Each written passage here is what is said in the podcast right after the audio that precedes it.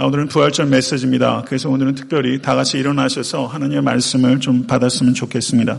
말씀은 요한복음 20장 19절에서 23절의 말씀입니다. 요한복음 20장 19절에서 23절의 말씀 네, 다 같이 합독하도록 하겠습니다. 이날 곧 안식 후 첫날 저녁 때 제자들이 유대인들을 두려워하여 모인 곳에 문들을 닫았더니 예수께서 오사 가운데 서서 이르시되 너희에게 평강이 있을지어다. 이 말씀을 하시고 선과 옆구리를 보이시니 제자들이 주를 보고 기뻐하더라. 예수께서 또 이르시되 너희에게 평강이 있을지어다. 아버지께서 나를 보내신 것 같이 나도 너희를 보내노라. 이 말씀을 하시고 그들을 향하사 숨을 내쉬며 이르시되 성령을 받으라. 너희가 누구의 죄든지 사하면 사해질 것이요 누구의 죄든지 그대로 두면 그대로 있으리라 하시니라. 아멘. 하나님의 말씀입니다. 네, 앉으시죠. 제가 주님은 살아나셨습니다. 이렇게 인사만 하면은 성도님들은 그분은 정말로 살아나셨습니다. 이렇게 인사하는 겁니다. 하실 수 있으시겠어요? 주님은 살아나셨습니다. 그럼 여러분이 앞에 거 해보실래요? 그분은 정말로 살아나셨습니다. 믿기가 어렵네요. 헷갈리세요? 다시 한 번요. 주님은 살아나셨습니다. 할렐루야. 예수님 전후에서 메시아 운동을 일으켰던 사람이 팔레스타인 지역에서 15명 정도입니다. 그런데 모든 메시아 운동이 그 리더가 죽자 모두 소멸했습니다. 단 하나의 메시아 운동만 살아남았는데 그거는 예수 운동입니다. 왜 살아남냐면 예수는 죽지 않고 부활하셨기 때문입니다. 할렐루야. 성도 여러분, 런던 대학의 고등법률 연구소 소장이었던 노만 앤더슨 경이라는 법률가가 이렇게 얘기를 했습니다.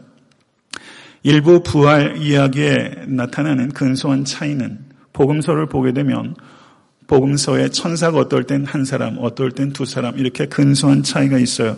근소한 차이들은 실제로 부활의 증거를 약화시키는 것이 아니라 강화시킨다고 이해해야 할 것입니다. 수많은 증언들이 서로 차이점이 없이 정확히 똑같은 이야기를 한다면 그것은 증인들이 해야 할 말을 코치받았거나 그 문제에 대해서 서로 협의했다는 증거입니다. 법률가가 그렇게 얘기를 했어요. 또 다른 법조인인 변호사인 에드워드 클라크 경이 이렇게 목회자의 편지를 썼습니다. 저는 법률가로서 부활절 사건에 대한 증거에 대해서 오랫동안 연구해 왔습니다. 신실한 증거는 항상 꾸밈이 없고 결과에 개의치 않습니다. 부활에 대한 복음서의 증거가 바로 끊임없는 증거입니다. 결과에 개의치 않는다는 것은 성도 여러분, 있는 그대로 적었다는 것을 의미하는 것입니다. 성도 여러분, 부활을 확실하게 입증할 수 있는 증거는 없습니다. 그러나 부활을 확실하게 부정할 수 있는 증거도 없습니다. 혹시 이 자리에 부활에 대해서, 부활의 역사성에 대해서 아직 의심하고 계신 분이 계시다면 혹시 우리 유스 자녀들 중에 부활에 대해서 아직까지 믿지 못하겠다고 생각하는 자녀들이 있으시다면 솔직한 의심을 가지고 질문을 던지실 수 있게 되기를 바랍니다. 솔직한 의심을 가지고 질문을 던지는 이에게 성경은 충분히 납득할 만한 증거들을 우리에게 제시하고 있습니다. 그렇다면 솔직한 의심이란 무엇인가? 부활을 믿지 못하는 내 의심조차 의심하려고 하는 태도를 솔직한 의심이라고 하는 것입니다. 만약에 부활을 부인하는 것이 의심하는 것이 신앙을 갖지 않기 위한 구실을 찾으려는 의심이라면 그 의심은 결코 하나님을 발견할 수 없습니다. 그러나 부활을 확신을 가지고 믿을 수는 없지만 진지하게 의심하며 구원을 얻기를 구하는 사람에게는 성령께서 부활의 증거들을 나타내실 것이고 부활의 믿음을 갖게 될 것입니다. 그것이 솔직한 의심입니다. 솔직한 의심을 가지고 있는 사람은 성경을 탐구합니다. 매우 세밀하게 부활에 대해서 읽습니다. 성도 여러분, 많은 사람들이 부활을 의심하면서 자기가 과학적, 실증적 의심을 하고 있다고 말하고 있습니다. 아닙니다. 많은 경우에 지적 게으름을 과학적 의심이라고 말하는 경우가 있습니다. 오늘 제가 말씀드렸던 두 명의 법조인은 솔직한 의심을 가지고 있다가 진실한 믿음에 도착한 사람입니다. 오늘 이 자리에 부활을 믿지 못하고 계신 성도가 계시다면 솔직한 의심을 하실 수 있게 되기를 바라고 솔직한 의심을 가지고 계신 성도가 있다면 부활의 믿음을 가질 수 있게 되기를 바랍니다. 부활의 믿음을 가지고 있는 성도는 부활의 삶을 살아갈 수 있게 될 간절히 바라는 마음으로 설교하고자 합니다. 오늘 본 말씀 요한복음 20장 19절에서 23절의 말씀은 요한복음이 기록하고 있는 부활에 대한 세 번째 가르침이고 제자들에게 나타나신 세 번의 사건들 중에 첫 번째 사건입니다. 요한복음 20장 1절 18절은 막달라 마리아를 비롯한 여인들이 예수의 무덤에 갔다가 빈 무덤을 보고 당황해서 제자들에게 가서 이야기를 했더니 베드로와 요한이 달려가서 빈 무덤을 보았고 다시 막달라 마리아가 거기에서 망연자설 하고 있을 때 부활의 주님께서 막달라 마리아를 만나준 내용이 기록하고 있는 것이 오늘 본문 바로 앞에 있는 문맥입니다. 성도 여러분, 부활의 충분한 증거로서 다섯 가지가 있습니다. 첫 번째는 빈 무덤입니다. 두 번째는 첫 번째 증인이 여인이었다는 사실입니다. 세 번째 증거는 헝클어지지 않은 수위입니다. 네 번째 증거는 부활의 주님의 나타남입니다. 그리고 가장 중요한 부활의 증거는 변화된 제자들의 삶입니다. 이 다섯 가지가 솔직한 의심을 가지고 있는 사람들이라면 분명하게 부활을 실증적으로 믿을 수 있는 증거라고 저는 제시할 수 있다고 믿습니다. 성도 여러분, 예수 그리스도께서는 죽으셨습니다. 그러나 그 무덤은 비어 있습니다. 많은 사람들이 이것에 대해서 제자들이 훔쳐간 것이다. 라고 말을 합니다. 성도 여러분, 만약에 제자들이 훔쳐갔다고 우리가 추론을 밀어붙이게 되면 제자들은 부활하지 않았다는 거짓을 위해서 박해당하고 그 거짓 때문에 죽임을 당한 것입니다. 위선자가 동시에 순교자가 되는 것입니다. 그럴 수 없습니다. 제자들이 훔친다는 것은 논리적으로 가능하지 않습니다. 두 번째 증거는 부활의 첫 번째 증인이 여인들이었다는 것입니다. 이 세기에 그리스 철학자 중에서 켈수스라는 사람이 있는데 그 사람은 기독교에 대한 혐오감을 많은 글을 통해서 남긴 사람이에요. 그런데 이 사람이 부활에 대해서 조롱하면서 나는 여인이 증언하는 것에 대해서 믿을 수 없다. 그렇기 때문에 부활은 역사적 사실이 아니다. 이렇게 말했어요. 고대 사회에서 여인은 법적 유효한 증인이 아닙니다. 성도 여러분, 혹시 부활이 꾸며낸 이야기로 생각하는 분이 계시다면 더 잘 꾸몄어야 됩니다. 여자를 부활의 증인으로 꾸밀 수 없습니다. 왜냐하면 아무도 그 말을 듣지 않기 때문에 만약에 꾸며낸 얘기라면 여자를 첫 번째 증인으로 내세울 수 없습니다.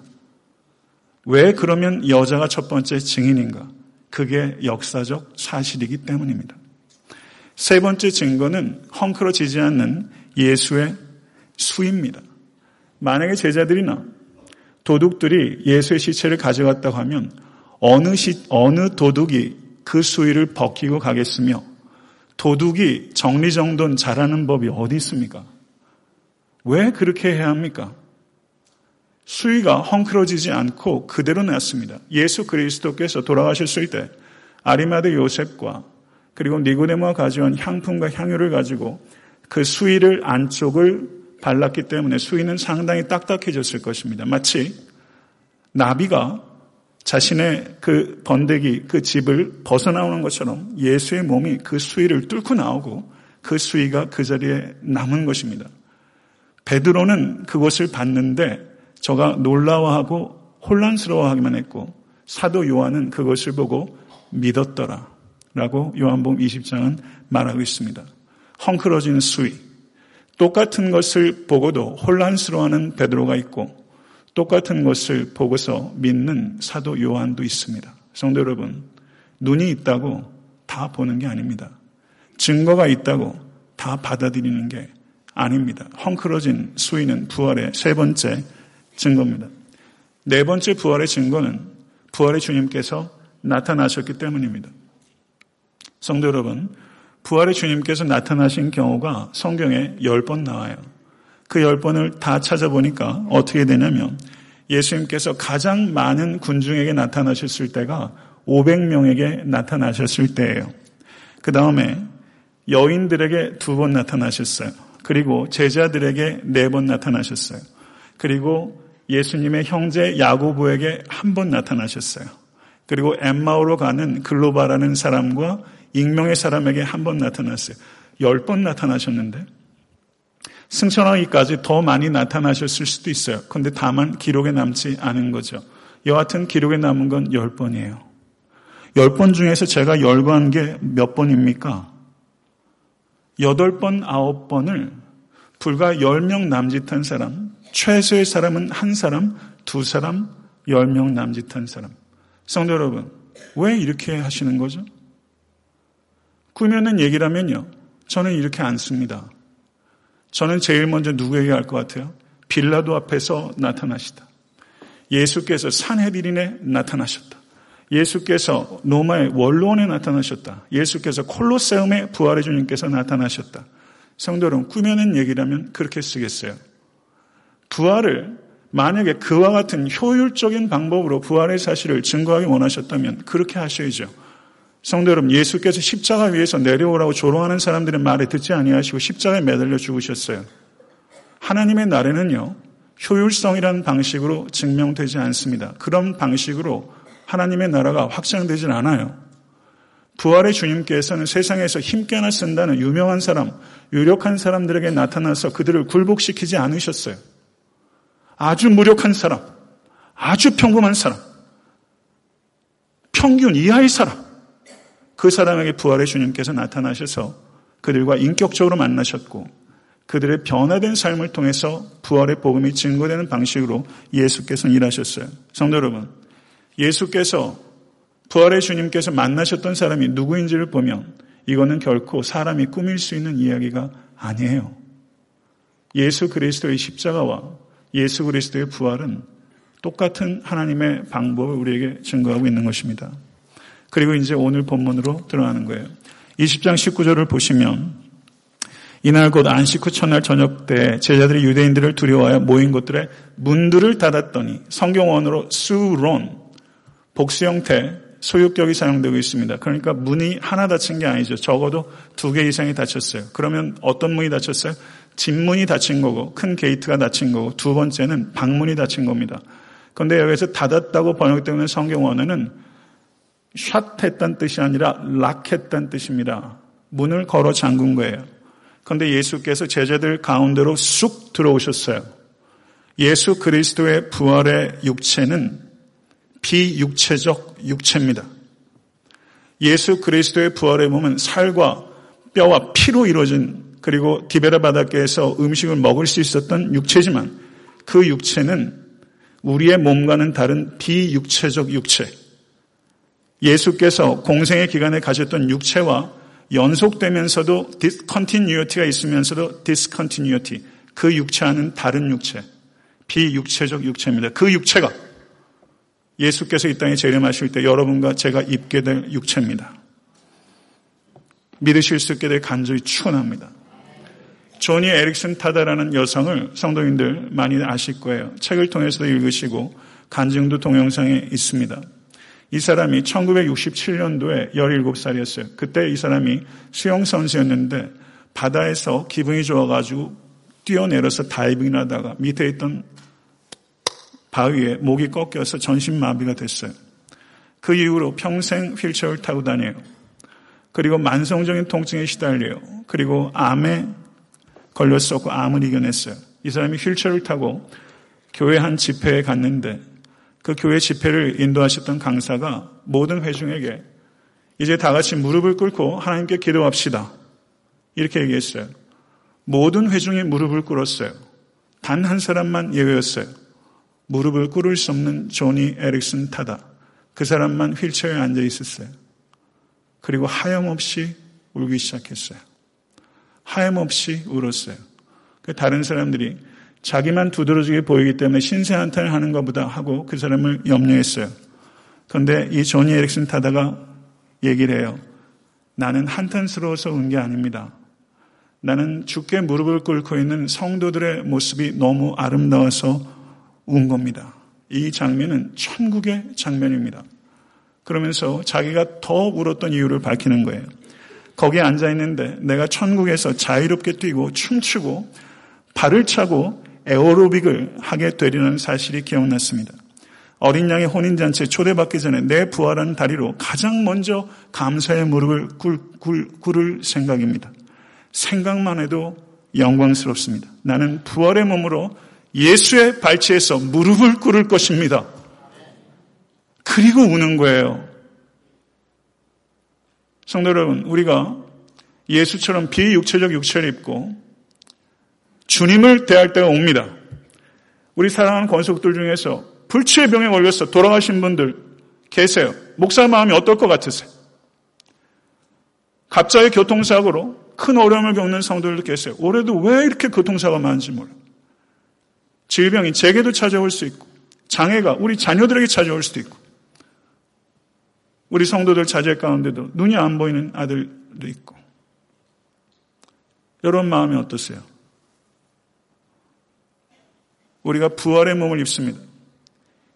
성도 여러분, 육체적 제한을 가지고 있다면 이 몸이 유일한 몸이 아닙니다. 새로운 몸을 입게 될 것이고 그 육체는 비육체적 육체. 예수 그리스도의 부활의 신체 같은 그 몸을 입게 될 거예요. 성도 여러분, 제가 전도를 정말 하고 싶을 때가 언제인 줄 아세요? 정말 전도하고 싶을 때. 제가 예전에 세상에 이런 일을 보니까 어떤 사람이 광산에서 일을 하다가 무너져가지고 하반신이 다 불수가 됐어요. 그런데 아비가 있어요. 아비가 그런데 어느 순간 몸이 쇠해지기 시작하니 아비가 앞이 안 보여요. 이 사람은 하반신 불수예요. 그래서 고무, 고무로 된 거를 하반신에다 깔고서 기어가가지고 텃밭을 일구고 아버지가 있는 때마다 돌아와가지고 앞을 못 푸시니까 거기에다 입을 또 먹이고 먹여주고 그리고 또 가요. 그런데 이 할아버지가 그 아들이 나가는 것을 눈도 보이지 않지만 인기척을 느끼잖아요. 그리고서 하염없이 한숨을 쉬어요. 내가 죽어야 우리 아들이 이 고생 안 하는데. 그런데 이렇게 얘기하는 거예요. 내가 죽으면 우리 아들 외로워서 어떻게 하나? 내가 죽으면 우리 아들 외로워서 어떻게 하나? 털이 듬성듬성 빠진 아무도 돌보지 않은 개 한 마리랑 셋이 같이 살아요. 제가 그걸 보면서 하나님 저 사람들은 예수 믿게 해주세요. 저 사람들 예수 안 믿으면 어떻게 해요? 이런 마음이 들더라고요. 성도 여러분, 우리 성도들 가운데서도 이 땅에서 이 삶이 전부라면 괜찮아요? 제가 성도님들 봐도 아, 저 성도님 삶이 이 삶이 다라면 어떻게 하지? 주변에 보세요. 이 삶이 다라면 너무 안 괜찮은 사람들 있잖아요. 그들에게 예수 안 전하면 어떡합니까? 이 삶이 다가 아니에요. 저 너머의 삶이 있어요. 이 세상의 유일한 세상이 아니에요. 이 세상의 유일한 세상이라면 믿음 가질 필요 없습니다. 오는 세상이 있어요. 성도 여러분, 부활의 몸을 입게 될 거예요. 조니 에릭슨 타다는 그 몸을 가지고 예수님 발치에 무릎을 꿇고 싶대요. 소박해라. 아름다워라. 여러분은 부활의 몸을 가지고 뭐 하실 거예요? 처음에. 그런 상상을 해보세요. 그 상상은 아름다운 상상입니다. 부활의 주님께서 제자들에게 처음 주셨던 음성이 너에게 평안이 있을지어다. 성경어는 더 심플해요. Peace to you. 평안이 너에게. 주님께서 제자들을 책망하지 않으셨어요. 상을 찌푸리진 않았어요. 저 같으면 잡아먹을 것 같이 잠깐 잠깐 볼 것 같아요. 세상에 3년 쫓아다니고 그렇게 배신을 해. 얼마나 마음을 졸였겠어요. 그런데 평강이 있을지어다. 그리고 손과 옆구리를 보여주셨어요. 왜 보여주셨을까요? 부활의 주님은 왜 이 상처를 없애지 않으셨을까요? 왜 남겨두셨을까요? 왜? 왜 남겨두셨고 그걸 왜 보여주셨을까요? 여기에는요, 그걸 보여주시면서 제자들이 두렵잖아요. 귀신인가? 누가 보면 제자들이 그렇게 생각해서 두려워했어요. 아니야, 나는 십자가에 달렸던 너희들이 사랑했고 내가 사랑했던 나는 그 예수야. 봐라. 이게 첫 번째 의도인데 더 중요한 의도가 있어요. 이 상처가 이젠 아프지 않다. 상처의 흔적은 있지만 통증은 없다. 이제 너희들도 자유해라. 평강을 얻어라. 통증이 없다. 이거 얘기하시는 거예요. 제자들에게 죄책감이 얼마나 강하겠어요. 여러분 예수 믿으면서 예수님 실망 안 시키세요? 목회하면서 제가 제일 힘든 게 뭔지 아세요? 예수님 실망시킨다고 느껴질 때. 그때 죽을 맛이에요. 여러분이 만약 예수 믿는다면서 이전의 죄악들을 반복하고 뒷걸음쳐요. 예수 때문에 우는 게 진심인데 운다고 안 되잖아요. 자꾸 뒷걸음치고 내가 봐도 환멸적인 만큼 우리가 실망할 수가 얼마나 많아요. 그때 봐라. 괜찮다. 네가 나에게 준 상처 괜찮다. 아프지 않다. 평강할지어다. 이 음성 들으실 수 간절히 바래요.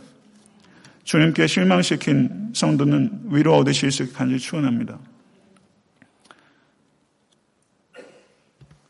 주님께서 십자가에 달리시기 직전에 평안을 너에게 치노니 곧 나의 평안을 너에게 주노라. 내가 너에게 주는 것은 세상이 주는 것 같이 아니하니라. 너희는 마음에 근심하지도 말고 두려워하지도 말라. 십자가에 달리시기 직전에 예수께서 평안을 잃지 아니하시고 제자들에게 평안을 주셨어요. 그리고 부활의 주님이 하셨던 메시지도 너에게 평강이 있을지어다. 평강을 찾으시죠. peace, 템플 스테이? 마음을요? 저는 그 땡중들이 마음에 평안이 있는지 궁금해요. 분위기는 그럴듯해요. 성도 여러분, 평강은요, 분위기에서 오지 않아요. 평강은요, 개념에서 오지 않아요. 평강은요, 철학에서 오지 않아요. 평강은 예수 그리스도의 십자가와 부활에서 옵니다. 다른 어느 곳에서도 찾을 수 없어요. 그래서 십자에 달리신 주님께서 평강을 얘기를 했고 부활의 주님께서 평강을 얘기하셨어요. 그러자 제자들이 크게 기뻐했다. 이 기쁨이 여러분에게 있을 수 되길 바라요. 오늘 이베베 됐는데 심장이 좀 툭툭툭 뛰더라고요. 계속. 그래서 제가 앉아서 그랬어요. 하나님 부활절에 제 심장이 뛰게 해달라고 기도했어요. 우리 성도들이 부활절에 오히려 덤덤해져요. 다 맨날 듣는 얘기. 오늘 무슨 얘기 할까? 벌써 귀 막을 준비하고 오시잖아요. 부활절이 뻔한 메시지. 절기설기가 어려워요. 근데 제가 부활절에 앉아있는데 심장이 막 뛰는 거예요. 심장이 뛰면 힘들어요. 근데 뛰게 해달라고 제가 기도해요. 여러분 심장이 뛰셔야 됩니다. 부활에 심장이 뛰어야 돼요. 크게 기뻐해야 됩니다. 이게 기쁨입니다. 예수께서 지금은 너희가 근심하나 내가 다시 너희를 보리니 너희 마음이 기쁠 것이요 너희 기쁨을 빼앗을 자가 없으리라. 할렐루야. 우리 유사 아이들도 이 기쁨을 알게 되기를 간절히 바랍니다. 공부하니 얼마나 힘들어요. 아이들도 우울증 있다는데 그런 거 걸리지 말고 true joy. 부활의 주님께서 주신 true joy가 우리 아이들에게 있게 될 간절히 소원합니다. 예수님께서 그런데 인사말을 또 하세요. 예수께서 또 이르시되 너에게 평강이 있을지어다. 왜 인사를 똑같은 말을 두 번 하시는 거예요?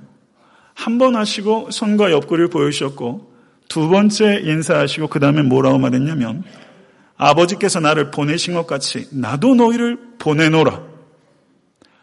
그리스도께서 우리에게 주신 평강, 에이레네, 샬롬, 이 평강을 경험한 사람은 교회 안에 머물러 있을 수 없다는 뜻입니다. 주님께서 가져다 주신 이 peace with God, 하나님과의 화평이 예수 그리스도를 통해서 왔습니다. 이게 축복의 근원입니다. 이 축복을 받아들이는 사람은 peace of God, 하나님으로부터의 평화를 받아 삶의 여한 환경 속에서도 평강을 지켜요. 그러면 교회 안에 있을 수 없어요. 몸이 근지러서. 평화의 복음, 유한겔리온, 에이레네, 평화의 복음을 증거하기 위해서 나가서 증거하게 되는 거예요. 그래서 예수께서 이 평강을 다시 인사하시면서 소명을 줍니다. 성도 여러분, 전도와 선교는 선택이 아니에요. 전도와 선교는 필수입니다. 전도하지 않은데 어떻게 중생한 성도일 수 있습니까? 선교하지 않으면서 어떻게 교회일 수 있습니까? 예수님께서 부활하셨을 때 마리아가 예수께 매달렸어요. 그랬더니 예수께서 나를 붙들지 말라. 요한복음 20장 17절에 왜 예수님께서 마리아가 예수님을 붙들지 못하게 하신 거예요? 엠마로 하는 두 제자가 예수님인 줄 몰랐어요. 그러다가 집에 들어가서 식사를 하는데 돌연히 예수인 것을 깨달았어요. 눈이 밝아져 그인 줄을 알아보더니 예수는 그들에게 보이지 아니하니라. 왜 예수님께서 밥 한 끼 편하게 먹질 못하네. 식사 한 끼 했으면 그거라도 마치고 하시지. 이제 예수님인 줄 알아봤으니까 얼마나 기분 좋아요. 와, 진짜 밥이 꿀맛이었을 거예요. 그렇죠. 그런데 예수님은 알아보자마자 식사하다가 없어지셔 버리셨어요. 왜요? 그게 의미가 없다고 생각하세요? 혹시 저랑 식사하다 중간에 일어서지 마세요. 혹시 제가 일어나 그런 일 없을까? 거기는 아무 의미가 없어요. 근데 예수께서 식사 중에 일어나셨어요. Why? 예수께서 왜 마리아가 붙들지 못하게 하셨어요? 향유옥합을 깨뜨린 여인은 내버려 두셨잖아요. 발에 눈물 다 쏟게 두셨잖아요. 왜 만지고 싶어 하는지 아시잖아요. 근데 왜 못 만지게 하시는 거예요? 왜요? 부활의 주님을 붙잡고 안주해서는 안 되기 때문입니다. 부활의 주님께서 우리에게 오신 이유는 부활의 주님을 붙잡고 comfort zone에서 안주하는 것이 아니라 부활의 주님을 증거하기 위해서 나가는 메시지예요. 할렐루야. 애틀랜타 섬기는 교회가 교회 재정과 인력과 프로그램들이 교회 안에 성도들에게 집중하고 있습니까? 아니면 교회 밖의 사람들에게 집중하고 있습니까? 전자예요. 그런 과정이 필요할 수 있어요. 그러나 교회의 힘은 교회 밖에 있는 사람들에게 향해야 됩니다. 그렇지 않으면 교회다운 교회를 할수 없어요. 예수께서 말씀을 하시고 그들을 향해서 숨을 내쉬며 이르시되 성령을 받으라. 조금 성경을 깊이 있게 읽는 분은요. 그러면 그때 숨을 내쉬면서 성령을 받으라 했으면 그때 성령을 받은 건가? 그럼 오순절 때는 뭐지? 이 두 개가 조화가 안 된다고 생각할 수 있어요. 신학적인 질문일 수 있습니다. 이런 문제를 깊이 있게 다루는 책들도 있어요. 이 문제를 어떻게 다룰 것인가 생각할 때 예수 그리스도의 세족식은 예수 그리스도의 십자가를 예시적으로 보여주는 하나의 심벌입니다. 예수 그리스도께서 마지막 만찬을 하신 것은 예수 그리스도의 살과 피를 찢으실 십자가를 예시적으로 보여주는 하나의 행위로 보여주는 비유예요. 예수께서 요한복음에서 숨을 내쉬면서 성령을 받으라 하는 것은 오순절의 성령 강림 사건을 마치 세족식과 성만찬이 예수 그리스도의 십자가를 예시적으로 보여주는 행위 비유인 것처럼 요한복음의 예수 그리스도의 성령을 받으라는 이 행위는 오순절 성령 강림 사건을 예시적으로 보여주는 비유입니다. 성령 받기 원하십니까? 왜 받아야 합니까? 왜 받아야 합니까? 왜 부활의 주님을 만나야 합니까? 다메섹 도상에서 사도 바울이 경험했던 fantastic한 experience 하고 싶다고 기도 안 합니까? 그 경험 뒤에 사도 바울이 어떻게 살았습니까?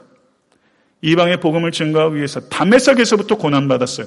부활을 증거하기 위해서 고난받았던 사도 바울의 삶은 왜 구하지 않으면서 왜 사도 바울의 경험만 구합니까?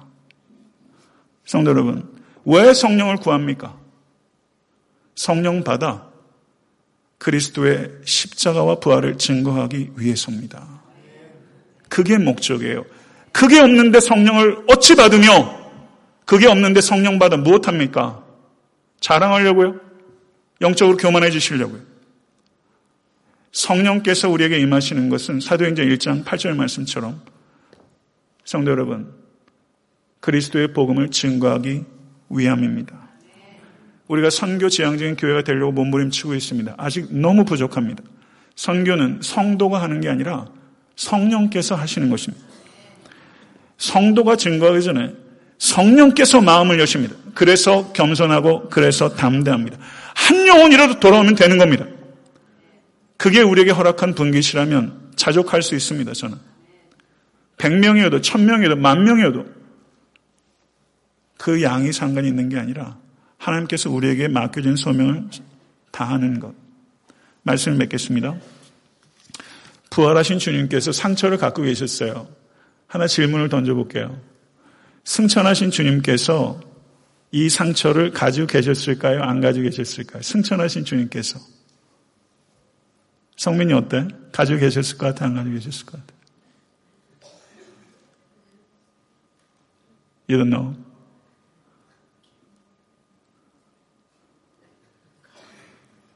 어, 어, 그래, 알았어. 네. 예. 어떠실 것 같아요? 승천하신 주님이 그 상처 가지고 계실 것 같아요? 안 가지고 계실 것 같아요? 이거를 꼭 그렇다고 얘기하면 그게 이단이에요. 그럼 질문을 바꿀게요. 승천하신 주님께서 상처가 있으신 게 여러분이 좋으시겠어요? 없으신 걸 보는 게 좋으시겠어요? 뭐 각자 개인 취향에 따라서 IS의 목이 참수대에서 죽었던 콥트 크리스천들이 예수님을 만났을 때 예수께서 손과 옆구리에 상처를 보여주셨다면 더 위로받았을 것 같아요. 저는 상처를 가지고 계실 것 같아요. 부활하셨던 주님이 가지고 계셨다면 why not? 승천하신 분님께서 가지고 계실 수 있을 것 같아요. 안 계셔도 상관없어요. 그런데 예수님의 상처 자국에 대해서 클레베리 포드라는 신학자가 뭐라고 말했냐면 예수님의 상처 자국은 이 세상의 고통을 세상이 시작될 때부터 끝날 때까지 들리는 고뇌 찬 부르짖음들이 하늘에 지금 계시는 주님의 마음 속에 항상 울려 퍼지고 있다는 것을 어떠한 언어보다도 강력하게 보여주는 증거입니다. 이렇게 말했어요. 여러분이 겪고 있는 고통, 예수께서 담에색 도상의 사도 바울이 나는 내가 핍박하는 예수라.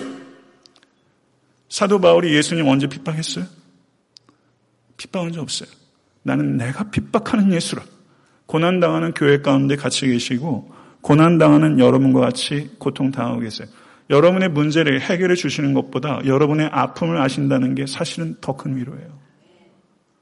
예수 그리스도의 상처는 그런 의미예요. 성도 여러분, 상처 가지고 계시잖아요. 예수 그리스도의 상처는 우리에게 아들아, 딸아, 아프지? 나도 아팠다. 근데 지금은 안 아프다. 예수 그리스도 상처는 그걸 얘기하는 거예요. 너희들이 갖고 있는 상처가 아픔이 없어질 때가 올 것이다. 그리고 그 아픔이 없어지는 정도가 아니라 그 아픔이 영광스럽게 될 것이다. 제자들이 예수 그리스도의 상처를 봤어요. 그 상처를 봤어요. 도마가 상처에 넣는지 안 넣는지는 몰라요. 렘브란트와 그리고 또 다른 화가 그렸을 때 또 다른 화가는 상처에 넣은 걸로 그리고 렘브란트는 안 건 걸로 그렸어요. 여하튼 상처를 봤어요. 그리고 제자들이 십자가의 길을 갔어요. 그들이 십자가의 길을 가면서 다 순교했어요. 사도교원 한 사람만 빼고. 모든 사람들이 박해를 받았어요. 몸에 흔적을 갖게 됐어요. 그들이 흔적을 갖게 됐을 때 예수 그리스도의 상처를 묵상하지 않았겠습니까? 자신들의 상처를 보면서 그들이 이렇게 생각했어요. 이 상처가 지금은 아릿아릿 아프지만 아픔이 사라지게 될 것이다. 그리고 이게 영광의 상처가 될 것이다. 이 상처만큼 주님 앞에서 기쁘게 웃게 될 것이다. 주와 복음을 위해서 받은 상처가 그만큼 밀물처럼 기쁨으로 올 것이다. 제자들이 그 마음 안 가졌겠어요. 성도 여러분, 말씀을 맺습니다. 예수께서 부활하셨다고밖에 말할 수 없는 솔직한 의심자에게 주어지는 다섯 번째 증거는 부활하셨다고밖에는 말할 수 없는 부활의 주님을 만났다고밖에는 말할 수 없는 제자들의 변화된 삶입니다. 예수 그리스도는요, 지금 이 시대에 부활의 증거로서 과학적 증거가 아니라 이 자리에 계신 성도 한 분한 한 분이 부활의 주님을 만났다고 밖에는 설명이 안 되는 삶의 변화로 부활을 입증하고 계십니다. 할렐루야! 믿으세요? 네. 장학 기도하겠습니다.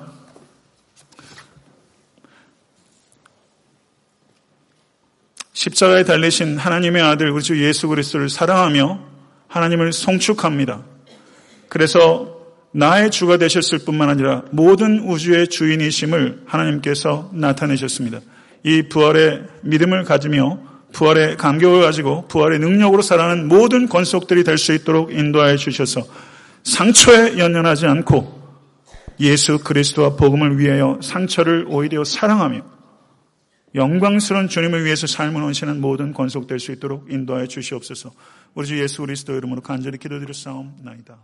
아멘.